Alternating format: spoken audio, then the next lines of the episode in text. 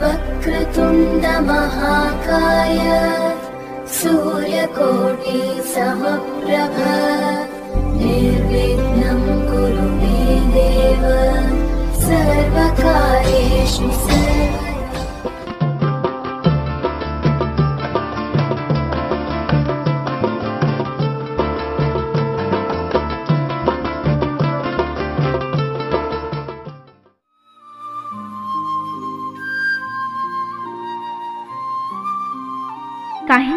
কাহিনী আপনাদের সকলকে স্বাগত এবং শুভ নববর্ষের প্রীতি শুভেচ্ছা ও আন্তরিক অভিনন্দন।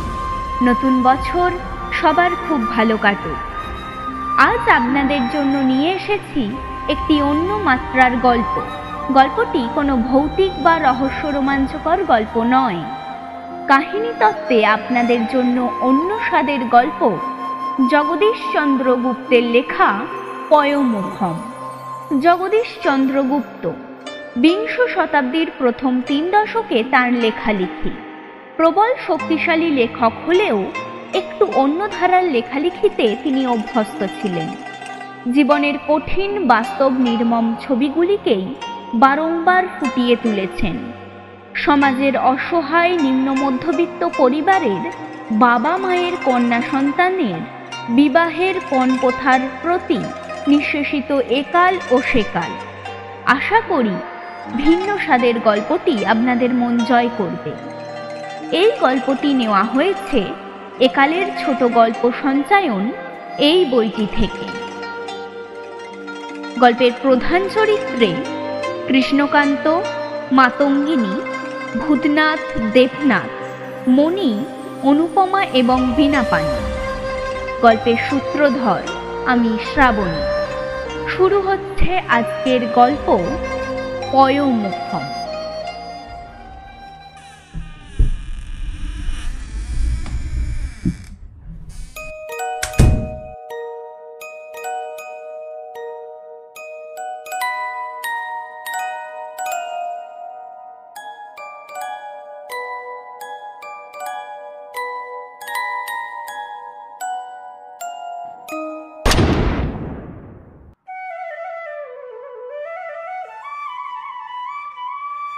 ভূতনাথ আয়ুর্বেদ শাস্ত্র অধ্যয়ন করিতেছে।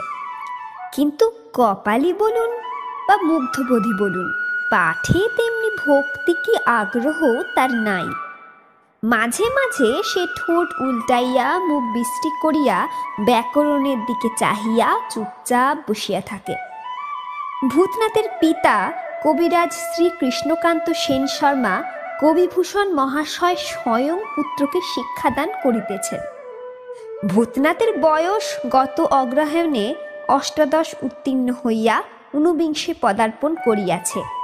সন তেরোশো এক সালে তার জন্ম। ভূতনাথের মেধা কোনোদিনই তার নিজের অলঙ্কারের কি গুরুবর্গের অহংকারের বস্তু হইয়া উঠে নাই। তা না হোক, মেধা মানবজাতির পৈতৃক সম্পত্তি নয়। আর ভগবান গৃহবিবাদে সালিশি করিতেও বসেন নাই যে মামলা বাঁচাইতে ভাণ্ডারের সমস্ত মেধা সবাইকে নিক্তির তৌলে সমান করিয়া মাপিয়া দিবেন। কিন্তু মেধা না থাকার পিছু টানটা যাহার দ্বারা কাটাইয়া উঠিয়া মানুষের গতিবেগ আর হৃদয়াবেগ সম্মুখের দিকে বাড়ে, সেই অধ্যাবসায়ও ভূতনাথের নাই বলিলে অযথা বেশি বলা হয় না। তাই ষোলো সতেরো বছর পর্যন্ত বিদ্যালয়ে আনাগোনা করিয়া কাটাইয়া সর্বাপেক্ষা সহজ বিদ্যা আয়ুর্বেদ আয়ত্ত করিতে বদ্ধপরিকর সে নিশ্চয়ই হয় নাই, সম্মত হইয়াছে। যাহা হোক শাস্ত্রাধ্যয়নের উপক্রমণিকা অনাসক্ত গয়ঙ্গচ্ছভাবে চলিতে লাগিল এবং পবিত্র শাস্ত্রসৌধের প্রথম সোপানে দাঁড়াইয়া সে জীবনের এমন একটা দরকারি কাজ শেষ করিয়া আনিল, যাহার ফল প্রতিফল দুটোই নিরেট। দুস্তর কলাপের প্রস্তর চর্বণের চাইতে তার ঢের সংক্ষিপ্ত ও সরস। উদ্দেশ্য উচ্চদরের। শুধু সনাতন শাস্ত্রীয় প্রথায় নরক নিবারক পুত্রলাভ। ভূতনাথ বিবাহ করিল। তখন তাহার বয়স সতেরো বৎসর কয়েক মাস মাত্র। স্ত্রী মণিমালিকা ন বছরের। পণ সর্বসাকুল্যে সাতশত টাকা মাত্র। কলাপের সঙ্গে পাত্রের নিষ্ঠাহীন আলাপচারিতে ঘরের অতগুলি টাকা আদায় হয় না। বিবাহের পূর্বে কৃষ্ণকান্ত কিঞ্চিত বিষয়বুদ্ধির আশ্রয় লইলেন। বৈবাহিক মহলে প্রচার করিয়া দিলেন ভূতনাথ কলিকাতার বিখ্যাত প্রবীণ কবিরাজ শ্রী গোলককৃষ্ণ দাশগুপ্ত মহাশয়ের প্রিয়তম ছাত্র। ব্যাকরণ ও সাহিত্য প্রভৃতি সমাপ্ত করিয়া মূল শাস্ত্র অধ্যয়ন করিতেছে। আরও বলিলেন, দু তিনটি পাশ করা ছেলের মূল্য এখন মাসিক বিশ বাইশ টাকার অধিক নয়। আয়ুর্বেদের দিকে দেশের নারীর টান যথার্থই ফিরিয়াছে। সুতরাং পশার দাঁড়াইয়া যাইতে বিলম্ব হইবে না। দু তিন বছরেই, ইত্যাদি ইত্যাদি। তাই সাত শত টাকা পণ।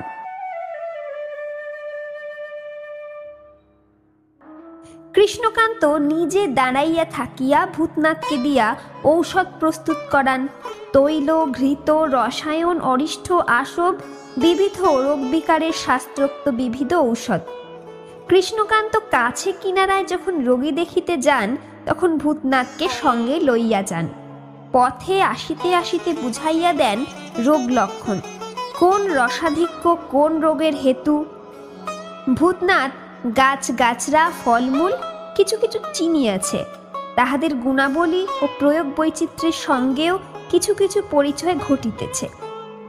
মণি ছোট্টটি স্বামীর সঙ্গে তার ভাব হইয়াছে। ভূতনাথ মণিকে রাগায়, কাঁদায়, আবার খিলখিল করিয়া হাসায়ও।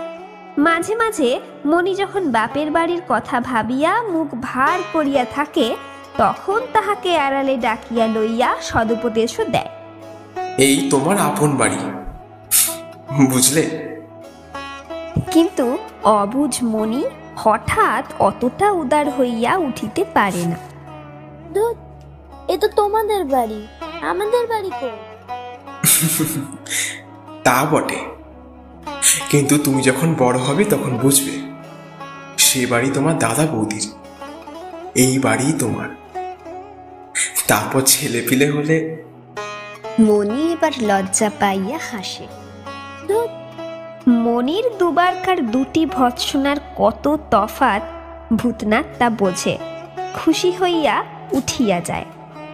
ভূতনাথের ছোট ভাই দেবনাথ ঘরে ঢুকিয়া বলে তুমি বৌদি না ছাই? বলিয়া বুড়ো আঙুল দেখায়। মনি কথা কহে না। দেবনাথ বলে বললুম দুটো আম ছাড়াও নুন লঙ্কা মেখে খাই। তখন কোনো কথাই কওয়া হলো না। এখন দাদার সঙ্গে দেখা হয়েছে আর সোহাগের হাসি হচ্ছে। এই বয়সেই শিখেছ ঢের। মনির কিন্তু মনেও আসে না যে এই বয়সে দেবনাথ শিখিয়াছে ঢের। বেশ বেশ চলো চলো দিচ্ছি গে। বলিয়া মনি লাফাইয়া ওঠে। মনির জ্বর হইল। উজ্জ্বল মণি ম্লান হইয়া গেল। কৃষ্ণকান্ত নারী দেখিয়া বড়ি দিলেন, তাহাতে জ্বর ছাড়িল বটে, কিন্তু প্রাণ রক্ষা হইল না। শেষ রাত্রি হইতে হঠাৎ ভেদ আরম্ভ হইয়া বেলা দুটার সময় মনির নারী ছাড়িয়া গেল। সিথি ভরা সিঁদুর লইয়া লাল পেরে শাড়ি পরিয়া আলতায় পা রঞ্জিত করিয়া খেলার পুতুল একরত্তি মণি কাঠের আগুনে পুড়িয়া ছাই হইয়া গেল। মাতঙ্গিনী চোখের জল মুছিয়া স্বামীর সম্মুখে আসিয়া দাঁড়াইলেন। হ্যাঁ গা এক ফোঁটা ওষুধও তো দিলেন। কৃষ্ণকান্ত বড় বিজ্ঞ। তাই গৃহিণীর দিকে চাহিয়া ভ্রুভঙ্গি করিয়া বলিলেন দিলেও ফল হতো না। বুঝেই দিইনি। জম যে ব্যাধি পাঠায়, তাকে আমরা দেখেই চিনি। আয়ুর্বেদের এই চরম দিব্যদৃষ্টির বিষয়ে মাতঙ্গিনী কৃষ্ণকান্তের এতদিনের স্ত্রী হইয়াও বিন্দু বিসর্গ জানিতেন না। চোখে আঁচল দিয়া তিনি প্রস্থান করিলেন। মনির স্মৃতি মুছিবার নয়। এখনও যেন সে মাটিতে আঁচল লুটাইয়া উঠান ময় ঘুরিয়া বেড়াইতেছে। মা মা বলিয়া আপন পেটের মেয়েটার মতো অনুক্ষণ সে পায়ে পায়ে ঘুরিত।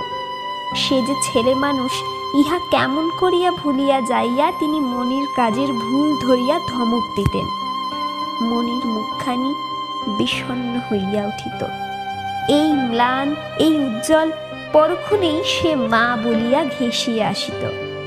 মাতঙ্গিনীর বুক ফাট ফাট করে। ভূতনা তো কাঁদিল বিস্তর। কলাপ কিছুদিন রোগীর প্রলাপের মতো অসহ্য হইয়া রহিল। সংসারে শোকতাপ আছে।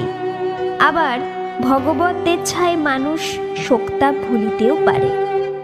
দিন দিন দূরত্ব বাড়িতে বাড়িতে মনির শোক কৃষ্ণকান্তের ভগবতের ছায় গৃহ হইতে একেবারে নিষ্ক্রান্ত হইয়া গেল।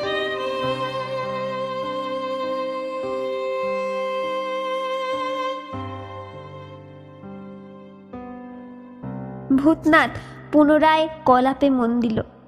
কৃষ্ণকান্ত ভূতনাথের পুনরায় বিবাহ দিলেন।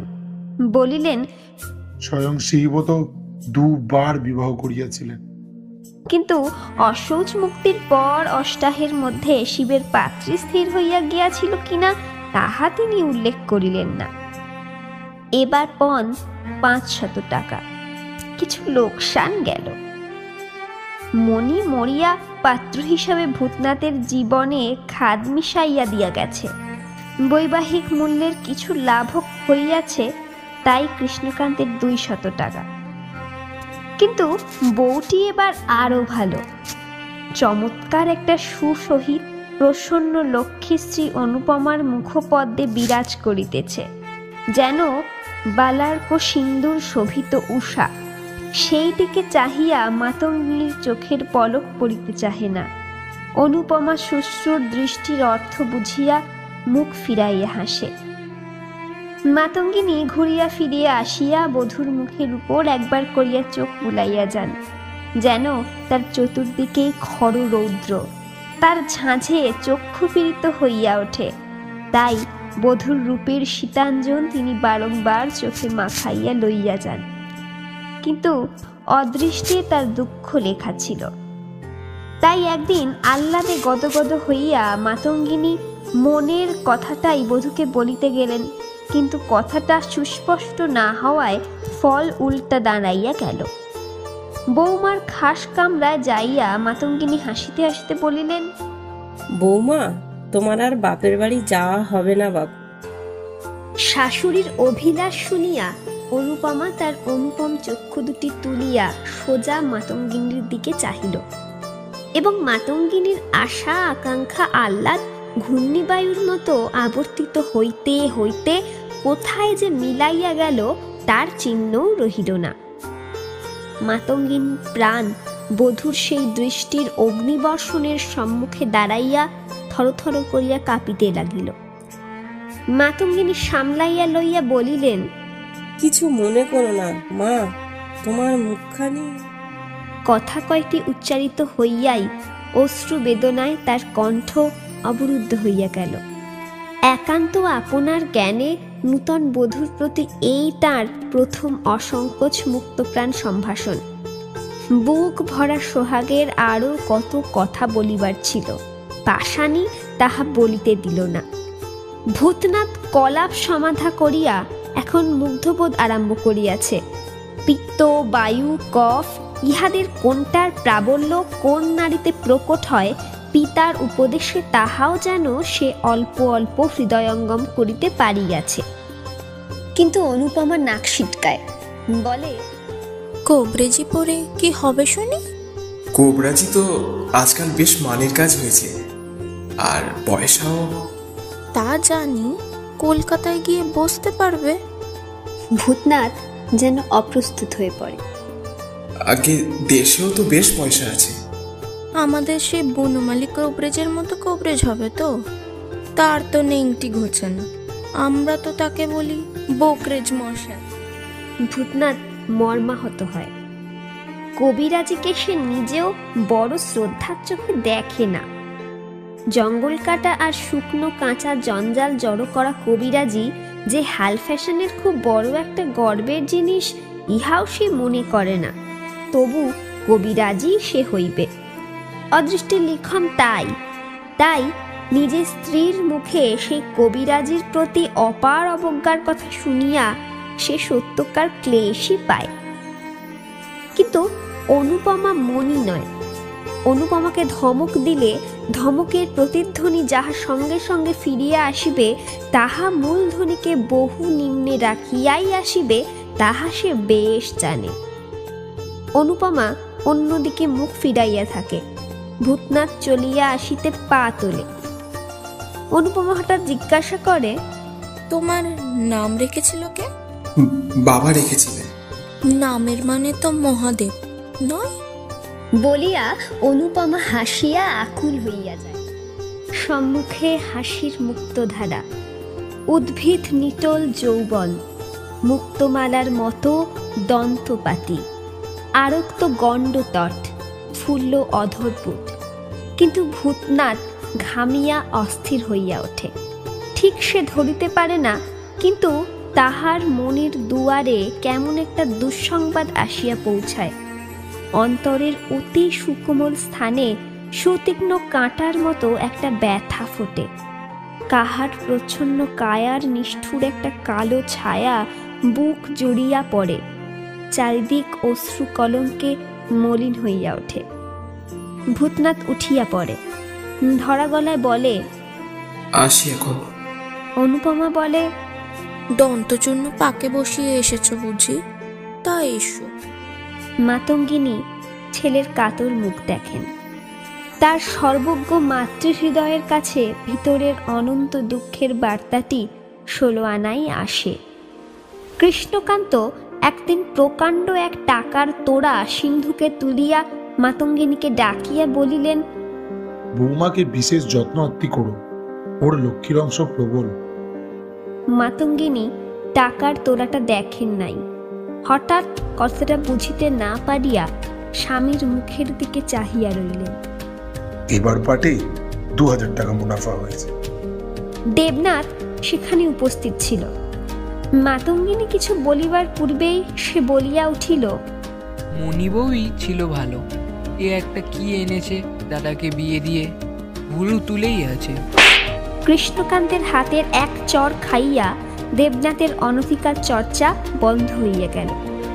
পুত্রবধূতে লক্ষ্মীর অংশ প্রবল হইলেও কৃষ্ণকান্তের মুনাফার টাকা পরবৎসরই ওই পাটের টানি বাহির হইয়া গেল। অনুপমার জ্বর হইয়াছে। জ্বর অল্পই, কিন্তু অনুপমা লাথি ছুড়িয়া, কিল ছুড়িয়া, কাঁদিয়া, বায়না লইয়া, বাটি আছড়াইয়া ঔষধ পথ্য ফেলিয়া দিয়া এমন কাণ্ড বাধাইয়া তুলিল যেন লজ্জা সরম আর সহিষ্ণুতা বলিয়া সংসারে কোনো জিনিসই নাই। তাহার কাছে ধমক না খাইল এমন লোক নাই। মাতঙ্গিনী পথ্য দিতে আসিয়া অকথ্য অপমানিত হইয়া গেলেন। ভূতনাথ চর খাইতে খাইতে বাঁচিয়া গেল। দেবনাথের দিকে তো সে পাই তুলিল। যাহা হোক, বহু তাণ্ডব কাণ্ড দেখাইয়া জ্বর ছাড়িয়াছে। অনুপমা অন্নপথ্য করিয়াছে। কিন্তু সেই দিনই ভোররাত্রে ভেদ আরম্ভ হইয়া বিকাল নাগাদ তার ধাত বসিয়া গেল। অনুপমা মণিমালিকার অনুগমন করিল। মণি মরিয়াছিল বৈশাখের কাঁচা আম খাইয়া। অনুপমা মরিল অজীর্ণ রোগের উপর জিদ বসে অতিরিক্ত গুরুপাক দ্রব্য উদরস্থ করিয়া। মাতঙ্গিনী কাঁদিলেন। ভূতনাথ কাঁদিল দেবনাথও কাঁদিল। কৃষ্ণকান্ত প্রতিবেশীগণের সম্মুখে দাঁড়াইয়া বারংবার চক্ষু মার্জনা করিয়া শোকচিহ্ন গোপন করিতে লাগিলেন। বলিলেন একগুয়ে মেয়ে ছিল ভাই। ভূতনাথ নূতনতর একটা আঘাত পাইল। মনির মৃত্যুতে যাহা সে পায় নাই। মণি তার যৌবনের সহচরে হইয়া উঠে নাই। সে ছিল খেলার সামগ্রী। স্নেহের জিনিস মিষ্ট দৌরাত্মের পাত্রী। ভূতনাথের কলাপ, মুগ্ধবোধ এবং পরবর্তী অন্যান্য গ্রন্থ তাড়াতাড়ি কাজ সারিয়া আলমারিতে যাইয়া উঠিয়াছে। এখন সে পুরাপুরি একজন কবিরাজ। কিন্তু বিবাহে তার আর ইচ্ছা নেই। কৃষ্ণকান্ত পুত্রের আচরণে দিন দিন অসহিষ্ণু হইয়া উঠিতেছেন। এইভাবে আর কিছুদিন চলিলেই সংসারের উপর তাহার আর কিছুবার মার্জনা ভাব থাকিবে না। এ ভয়ও তিনি স্পষ্টই দেখিয়া বেড়াইতেছেন। ভূতনাথ একেবারে নিষ্পৃহ। ধিক্কারে ভৎসনায় অভিযোগে, অনুযোগে, দোহাইয়ে, অনুজ্ঞায়, অনুনয়ে কৃষ্ণকান্ত ভূতনাথকে ঘন ঘন নাসানুপুত করিয়া ছাড়িয়া দিতে লাগিলেন। প্রত্যুত্তরে ভূতনাথ বলে, বাবা, আমায় মার্জনা করুন। বিবাহে আর আমার রুচি নাই। বরং দেবনাথকে ধরুন, সেই সকল বিষয়ে আপনাদের স্বাদ পূরণ করবে। কৃষ্ণকান্তকে এসব কথা বলা বাহুল্য। কাহার দ্বারা তাহাদের স্বাদ আশা পূর্ণ হইবে, তাহা তিনি পরিষ্কার জানেন। তবে কথাই যে, ভূতনাথকে ছাড়িয়া দেবনাথকে ধরিতে তার আপাতত তেমন আগ্রহ নাই নানা কারণে। দেবনাথের বিবাহের পরই ভূতনাথের বিবাহোদ্যমের ক্ষেত্রে সূক্ষ্মত দৃষ্টিগত না হইলেও ভূতনাথই অবশেষে আপত্তি অতিরিক্ত কারণটা দেখাইয়া যখন তখন বিরুদ্ধ দিকে জোর করিতে পারিবে। তারপর এই কারণেই পাত্রের বয়স খুব অল্প হইলেও কন্যার দিক হইতে বয়স সম্বন্ধেই সন্দেহের একটা কথা উঠিতে পারে। দুইটি স্ত্রী মারা গিয়াছে, তারপর কনিষ্ঠের বিবাহ হইয়া গিয়াছে। তারপর জ্যেষ্ঠের জন্য এই উদ্যোগ বয়স বেশি না হইয়াই যায় না। এই সূত্র ধরিয়া পণকে আরও খাটো করিবার জন্য একটা টানাটানি চলিতে পারিবে। মাতঙ্গিনী কিছু বলেন না। জম তাহাকে দু দুবার দাগা দিয়েছে। তার বধূ জীবন আর মাতৃজীবনের চিল লালিত আকাঙ্ক্ষাটি সেই নিষ্ঠুর উপরাইয়া লইয়া পায়ে দলিয়া দিয়াছে সেই বিবর্ণ অকালে হৃদয়চ্যুত প্রিয়তম বস্তুটির দিকে চাহিয়া তাহার বুক কাঁপে। নিজের ক্লেশ ফুলিয়া তিনি পুত্রের কথাই ভাবেন। সে বুঝি অসুখী হইবে। সেদিকে নিস্তার পাইয়াও ভূতনাথ পিতৃদেবের অবিশ্রান্ত তাড়নায় মরিয়া হইয়াই একদিন বলিয়া দিল পণ ও পাত্রী ঠিকই ছিল। দু দশ দিন অগ্রপশ্চাৎ কৃষ্ণকান্ত দুটিকেই ঘরে তুলিলেন। পণ আট শত টাকা। ভূতনাথকে বৈবাহিক জীবনে আরও খানিকটা খাদ মিশিলেও পাত্রীর রং ময়লা বলিয়া খাদের কথা ও পক্ষকে কৃষ্ণকান্ত বিন্দুমাত্রেও তুলিতে দিলেন না। বিনা পানির রং সুবিধার নয়, কালোই। সুবিধার মধ্যে তার চক্ষু দুটি আর ভ্রু যুগল। ভুরু দুটি টানা টানা, চক্ষু দুটি আবেশে ভরা। মাতঙ্গিনীর নিজের সুখ দুঃখ কোনোদিনই তার অন্তরের একান্ত নিজস্ব জিনিস হইয়া উঠিতে পারে নাই। জলের উপর পদ্মপত্র যেমন ভাসে, তেমন করিয়াই মাতঙ্গিনীর সর্বাত্মকরণ সংসার পাথারের বুকের উপর ভাসিয়া বেড়ায়। পাথারে ঘা লাগিলেই তাহার বুক তুলিয়া ওঠে। মাতঙ্গিনীর চোখে জল আসিতে দিলেন না। স্বামী তৃপ্ত হইবেন, পুত্র প্রীত হইবে, অম্লান বদনে তাই তিনি বিনা পানিকে তেমনি সোহাগে বরণ করিয়া লইলেন এবং তাহারই হৃদয়ের গাঢ় রসে নববধূ নূতন ভূমিতে পল্লবিত হইয়া উঠিতে লাগিল। কৃষ্ণকান্ত বলিলেন বউ কেমন হয়েছে? লক্ষ্মীটি। কৃষ্ণকান্তের মনে পড়ে বিগত দুটির সম্পর্কেও মাতঙ্গিনী ধনধান্য দায়নি ওই দেবীটির নামোল্লেখ করিয়াছিলেন। একটা গল্প তার মনে পড়িয়া যায়। কোথাকার এক তাঁতি কিন্তু গল্পটি তার বলা হয় না। মাতঙ্গিনীর দীর্ঘ নিঃশ্বাসের ছোট্ট একটি অস্ফুট শব্দ তার কানে আসে। দেবনাথ বলে এই বৌদি আসল বৌদি আগের দুটো ভালো ছিল না। প্রথমটা ছিল নেহাত ছোট গরজ বুঝতো না আর তার পরেরটা বদমেজাজি। এইটা বেশ। মাতঙ্গিনীর প্রাণ ছ্যাত করিয়া ওঠে। বেশ কিসে রে? কথায় বার্তায় আলাপে আদরে বেশ। ভূতনাথ মণিকে হাত ধরিয়া টানিয়া কাছে লইত। তার ঘোমটা লইয়া কারাকারি করিত। কত খেলা, কত আমোদ, কত কৌতুক। অনুপমাকে সে লুকাইয়া দেখিত, হঠাৎ দেখা দিত। নিজেকে সহস্র চতুর অভাবনীয় উপায়ে তৃপ্ত করিবার লালসায় সে ছটফট করিয়া বেড়াইত। কিন্তু বিনা পানির কাছে সে আসে শান্ত হৃদয়ে। ঝড়ের পর ঢেউ আপনি থামিয়া স্রোতের অন্তর ব্যাপিয়া শুধু একটা নিঃশব্দ ক্ষিপ্রতা রহিয়াছে। বিনা পানি জানে স্বামী পূর্বে দুবার বিবাহ করিয়াছিলেন স্ত্রী দুটি সুন্দরী ছিল সে কালো। মাতঙ্গিনী দুরু দুরু বুকে ভাবেন ছেলে অসুখী না হয়? তার মনের দুশ্চিন্তা মনেই পরিপাক পাইতে পাইতে সহসা একসময় দুঃসহ হইয়া শুধু একটি প্রশ্নেই আত্মপ্রকাশ করিতে চায়। সব জানো তো বৌমা আগেকার কথা। বিনা পানির বুঝিতে কিছুই বাকি থাকে না। জানি মা। মাতঙ্গিনী তার মনের কথা কি করিয়া টের পান বিনা পানিটা জানে না। তার মুখচুম্বন করিয়া বলেন মা আমার কালো কিন্তু কালোতেই কেমন মানিয়েছে। শাশুড়ির এই মমতাদ্র ছলনায় বিনা পানি একটু হাসে। হাত বাড়াইয়া শাশুড়ির পায়ের ধুলো লইয়া বলে তুমি ভেবো না মা। মাতঙ্গিনী অবাক হইয়া যান। লুক্কায়িত উদ্বেগ করিয়া বধূর কাছে ধরা পড়িল। আশীর্বাদ করেন।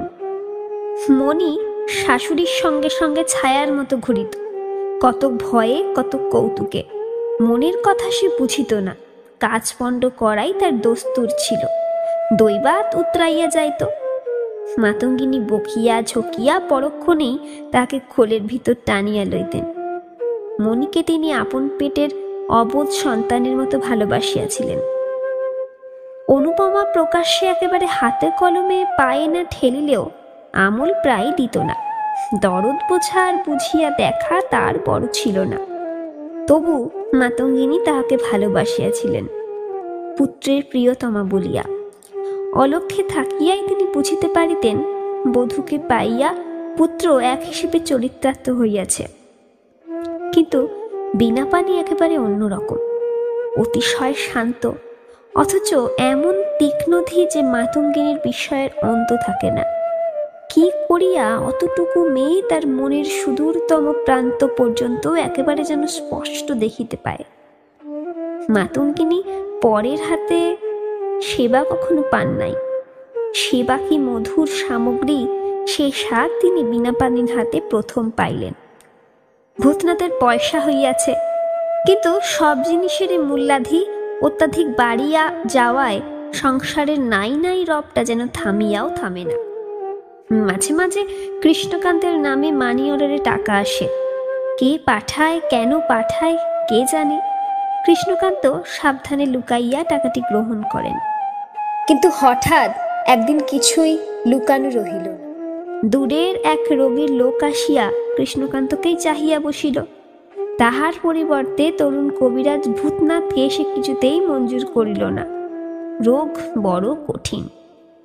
কৃষ্ণকান্ত অতীব অনিচ্ছায় সহিত পালকিতে যাইয়া উঠিলেন এবং তাহার পালকিও দৃষ্টির বহির্ভূত হইয়া গেল। মানিয়রেরও আসিয়া পড়িল। বিনাপানির পিতা পাঠাইয়াছেন। দশটি টাকা। ভূতনাথের বুদ্ধি কলাপ অধ্যয়নকালী স্থূল ছিল, কিন্তু আজকাল অত্যন্ত বহিরাবরণ ছিন্ন করিবার মতো ধারালো হইয়াছে। টাকা দশটি পুরোভাগে রাখিয়া হুকায় দুটি টান দিতেই সমগ্র ব্যাপারটি তাহার কাছে সুস্পষ্ট হইয়া উঠিল। রঙের অপরাধে পুত্রবধূর পিতাকে মাসে মাসে জরিমানা দিতে হইতেছে। ওই এক কথাতেই বিষম ভয় পাইয়া কালো মেয়ের বাপ, ছেলের বাপকে সংযত রাখিতেছেন। কৃষ্ণকান্তের পালকি অনেক বেলায় উঠানে আসিয়া নামিল এবং তিনি বিশ্রামের জন্য অন্দরে না যাইয়া হাঁসফাঁস করিতে করিতে বাহিরের ঘরে ঢুকিয়াই এমনভাবে থমকাইয়া গেলেন যেন চুরি করিতে আসিয়া অন্ধকারে একেবারে পাহাড়ওয়ালারই ঘাড়ে পড়িয়াছেন। ভূতনাথের কোলের কাছেই দশটি টাকা সাজানো রহিয়াছে এবং তাহার শ্বশুরের নাম সম্বলিত কুপনখানিও রহিয়াছে। তাহারই এই মহৌষধির কাজ করিয়াছে। ভূতনাথ টাকা দশটির দিকে চাহিয়া বলিল শ্বশুর আপনাকে দশটি টাকা পাঠিয়েছেন। কেন? কৃষ্ণকান্ত সহসা প্রগলভ হইয়া উঠিলেন। তরতর করিয়া বলিয়া গেলেন তোমাকে বোধহয় সাহায্য করেছেন অতি অমায়িক সজ্জন তিনি। একখানা চিঠিতেই একবার লিখেছিলাম তোমার কথা যে শ্রীমানের বড় টানাটানি। তাই বুঝি তিনি মেয়ে জামাইকে বলিতে বলিতে কৃষ্ণকান্ত অমায়িক সজ্জন প্রেরিত টাকা দশটি তুলিয়া লইয়া পুত্রের সম্মুখ হইতে পলাইয়া যেন বাঁচিলেন। কিন্তু মানুষের দুষ্কৃতি অত সুলভে নিষ্কৃতি পায় না।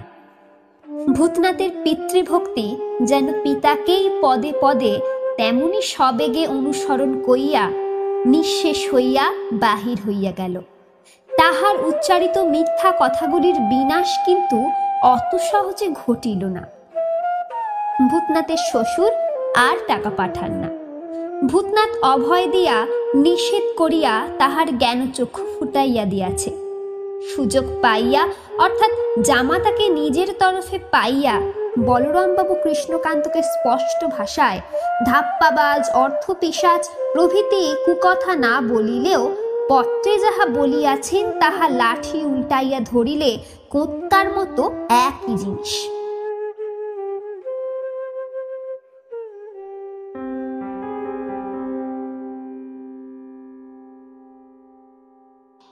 বিনা পানির জ্বর জ্বর অল্প, কিন্তু তাহাতেই মাতঙ্গিনীর বুকের ভিতর পৃথিবীর দুশ্চিন্তা, দাবাগ্নির দাহ লইয়া জ্বলিয়া উঠিয়াছে।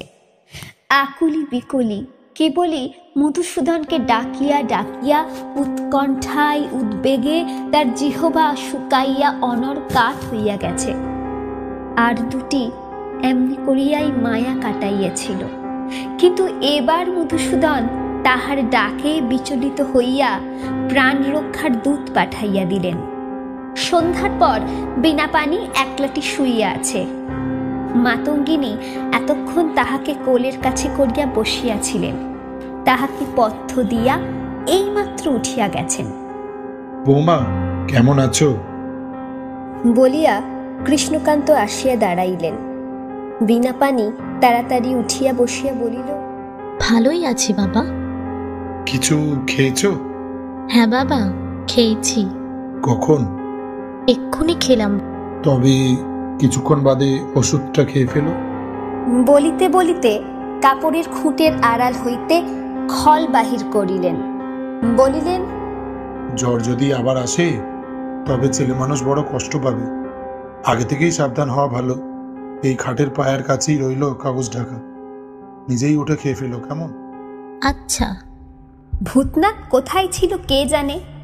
কৃষ্ণকান্ত বাহির হইয়া যাইতেই সে শশব ব্যস্তে ঘরে ঢুকিয়া বলিল বাবা এসেছিলেন দেখলাম। তিনি কি ওষুধ দিয়ে গেলেন? হ্যাঁ কেন? স্বামীর কণ্ঠস্বরের অর্থটা সে বুঝিতে পারিল না। খাওনি তো। বিনা পানি নিরতিশয় বিস্মিত হইয়া শয্যার উপর উঠিয়া বসিল। এই ব্যাকুলতার অর্থ কি? না কেন? বলো না। কোথায় সেই ওষুধ? খাটের ওই পায়ের কাছে ঢাকা রয়েছে। দেখো। ভূতনাথ ওষুধের খল লইয়া বাহির হইয়া গেল। কৃষ্ণকান্ত কবিরাজ তাকিয়ায় ভর দিয়া অর্ধসাহিত্য অবস্থায় পরম তৃপ্তির সহিত চোখ বুজিয়া শটকা টানতেছিলেন কিন্তু এ সুখ তার অদৃষ্টে টিকিল না। মানুষের পায়ের শব্দে চোখ খুলিয়াই তিনি সামনে যেন ভূত দেখিলেন। এমনি অপরিসীম ত্রাসে তার সর্বশরীর থরথর করিয়া কাঁপিয়া মুখ দিয়ে কেবল একটি অর্ধোচ্চারিত স্বল্পজীবী আর্তনাদ বাহির হইয়াই কণ্ঠ নিঃশব্দ হইয়া রহিল। ভূতনাথ সেদিকে দিকপাত করিল না একটু হাসিয়া বলিল এই বউটার পরমায়ু আছে তাই কলেরায় মরল না বাবা। পারেন তো নিজেই খেয়ে ফেলুন। বলিয়া সে ঔষধ সমেত হাতের খল আড়ষ্ঠ কৃষ্ণকান্তের সম্মুখে নামাইয়া দিল।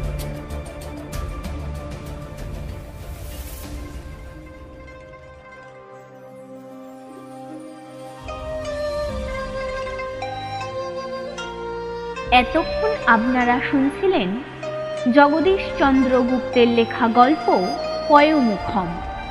এই গল্পটি নেওয়া হয়েছে একালের ছোট গল্প সঞ্চায়ন এই বইটি থেকে। চরিত্রে কৃষ্ণকান্তের ভূমিকায় তমাল, মাতঙ্গিনীর ভূমিকায় চম্পা হালদার, ভূতনাথের ভূমিকায় অরিজিৎ, দেবনাথের ভূমিকায় সোনু মনির ভূমিকায় প্রীতি, অনুপমার ভূমিকায় সুস্মিতা বীণাপানির ভূমিকায় নন্দিনী। গল্প পাঠে প্রিয়দর্শিনী। শব্দগ্রহণ, আবহ এবং পর্ব পরিচালনায় ম্যা। Video editing and poster design Subrata. গল্পের সূত্রধর আমি শ্রাবণ। ভালো ভালো ভৌতিক রহস্য রোমাঞ্চকর গল্প শোনার জন্য আজই আমাদের চ্যানেলটিকে সাবস্ক্রাইব করুন এবং বেল আইকনটিকে প্রেস করুন। ধন্যবাদ।